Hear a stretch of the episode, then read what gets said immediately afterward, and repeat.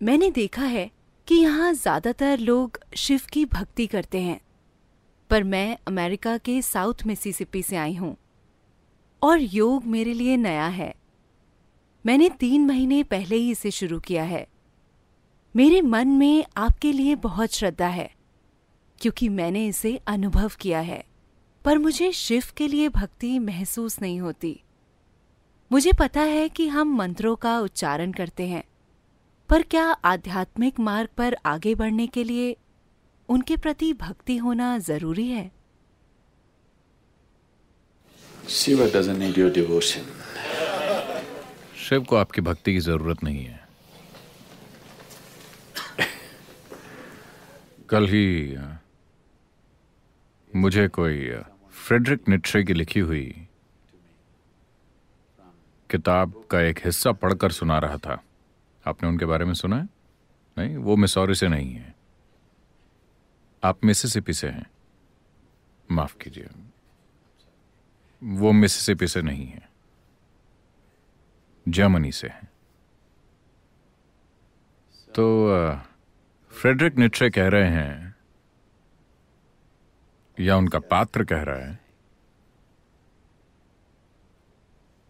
सूरज उगने का आनंद सिर्फ़ इसलिए ले पाता है क्योंकि प्रकाश को ग्रहण करने के लिए इतने सारे लोग मौजूद हैं। यह जर्मन बकवास है।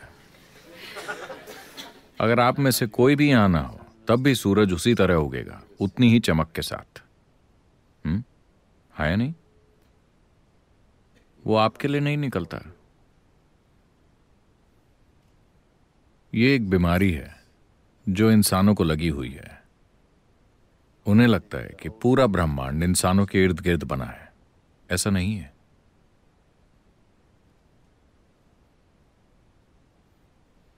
यहाँ जो है, वो इंसान नहीं है।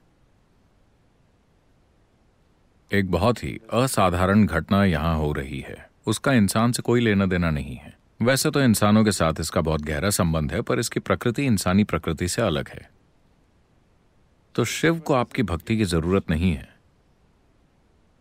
बात इतनी सी है कि अगर आपके दिल में भक्ति हो, पहले यह देखते हैं कि भक्ति क्या है। एक स्तर पर, भक्ति का मतलब है आपके दिल की एक तरह की मिठास। ये किसी भी इंसान के लिए होने का सबसे अच्छा तरीका है। अगर आप अपने दिल में यह मिठास नहीं रखते तो आप ज़िंदगी आपके साथ चीज़ें करेगी और आपके अंदर करवाहट आ जाएगी। ऐसा मत सोचिए कि आप खुद को अलग कर सकते हैं। आप घर बना सकते हैं, आप परिवार बना सकते हैं, आप बहुत बड़ा बैंक बैलेंस बना सकते हैं। आप मिसिसिपी में पैदा हो सकते हैं। लेकिन आप अलग होकर नहीं रह सकते। खुद को अलग कर लेना कुछ देर तक ही काम करता है। उसके बाद किसी न किसी तरह ज़िंदगी आपको पकड़ लेगी। अगर आपके दिल में मिठास नहीं है तो आप कड़वाहट से भर जाएँगे। चिड़े हुए रहेंगे। ऐसा मानवता के एक बड़े हिस्से के साथ हुआ है। तो एक स्तर पर भक्ति का मतलब है आपके दिल में हमेशा बसने वाली मिठास। ऐसी मिठास जिसे किसी बाहरी मदद की ज़रूरत नहीं है। मान लीजिए कि आपको किसी से प्यार हो जाता है। कैसा मिसिसिपी में होता है? मान लीजिए आपको किसी से प्यार हो जाता है। आपका दिल मिठास से भर जाता है। पर यह कब तक टिकेगा, इसकी कोई गारंटी नहीं है। उसी प्यार की वजह से आपका दिल बहुत ज़्यादा कड़वाहट से भी भर सकता है। है कि नहीं? हम नहीं चाहते कि ऐसा हो, पर ऐसा हो सकता है।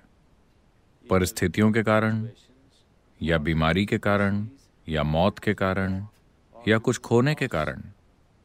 बहुत से कारण हैं। या सिर्फ़ बोरियत की वजह से? वो इंसान जो आपको बहुत ही रोमांच से भरा और बढ़िया लगता था। कुछ साल बाद आप उसे देखते हैं। क्या मैंने ही ये गलती की है? आपको यकीन नहीं होता। बहुत सी चीज़ें हो सकती हैं। तो भक्ति आपके दिल में हमेशा बसने वाली मिठास है। ये किसी पर निर्भर नहीं करती। तो क्या मुझे शिव की भक्ति करनी चाहिए? उन्हें इससे कोई फ़र्क नहीं पड़ता।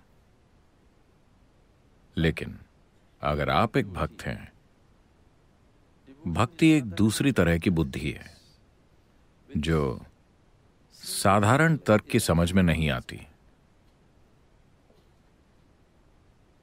मौलिक स्तर की बुद्धि का स्वभाव यह है कि अगर आप किसी चीज़ को जानना चाहते हैं तो हमें उसकी काट छाट करनी होगी। हाँ?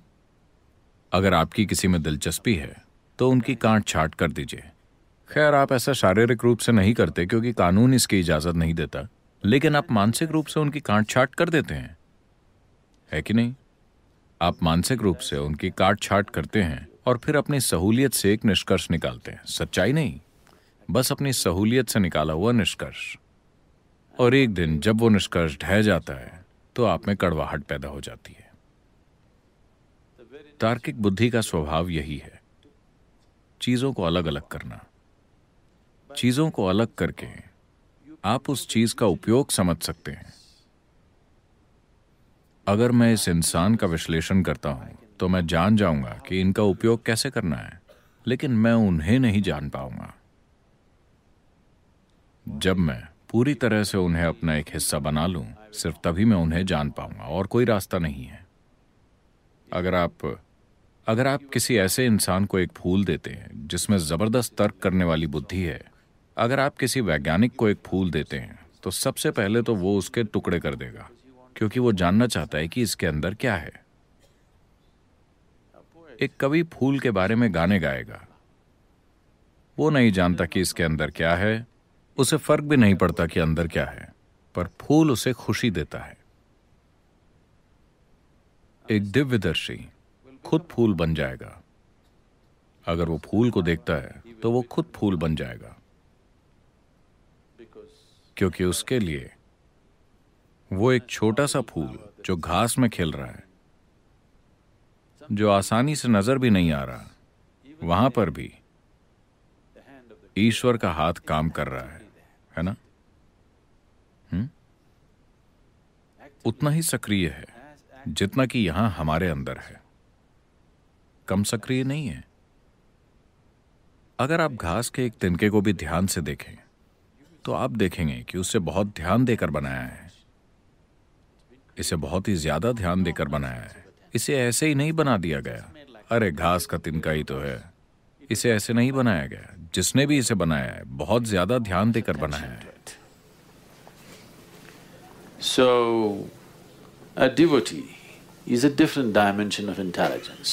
तो एक भक्त बुद्धि का एक अलग ही आयाम है। वो ऐसी चीज़ें देखेगा जो कोई भी नहीं देख सकता क्योंकि भक्ति का मतलब है कि आप खुद से आज़ाद हैं। आपके और अंतिम वास्तविकता के बीच सिर्फ़ एक ही बाधा है वो आप खुद हैं। तो भक्ति का मतलब है कि आप खुद से आज़ाद हो जाएँ। अगर यह मुमकिन नहीं है तो कम से कम आपको इस ढेर को तो कम कर देना चाहिए। अगर आप कचरे के इस ढेर को कम कर देते हैं तो अचानक से आप देखेंगे कि ज़िंदगी ऐसे विस्फोट करती है, ऐसे विस्फोट करती है, जिसकी आपने कभी कल्पना भी नहीं की होगी। तो यह शिव के बारे में नहीं है यह आपके बारे में है। लेकिन आपको भक्ति के साथ चलना होगा। आप किसकी भक्ति करते हैं, इससे कोई फ़र्क नहीं पड़ता। आपको पूरी तरह भक्ति के साथ चलना होगा। भक्ति का मतलब है कि आप खुद से खाली हैं। भक्ति का मतलब है ग्रहणशीलता की एक उच्च स्थिति। क्योंकि आप आप खुद से भरे हुए नहीं हैं। आपके अंदर खाली जगह है। इसीलिए आपको कोई चीज़ छू सकती है। आप में प्रवेश कर सकती है। आपके अंदर रह सकती है। आप हर चीज़ को अपने मनोवैज्ञानिक कचरे के पर्दे से देख रहे हैं।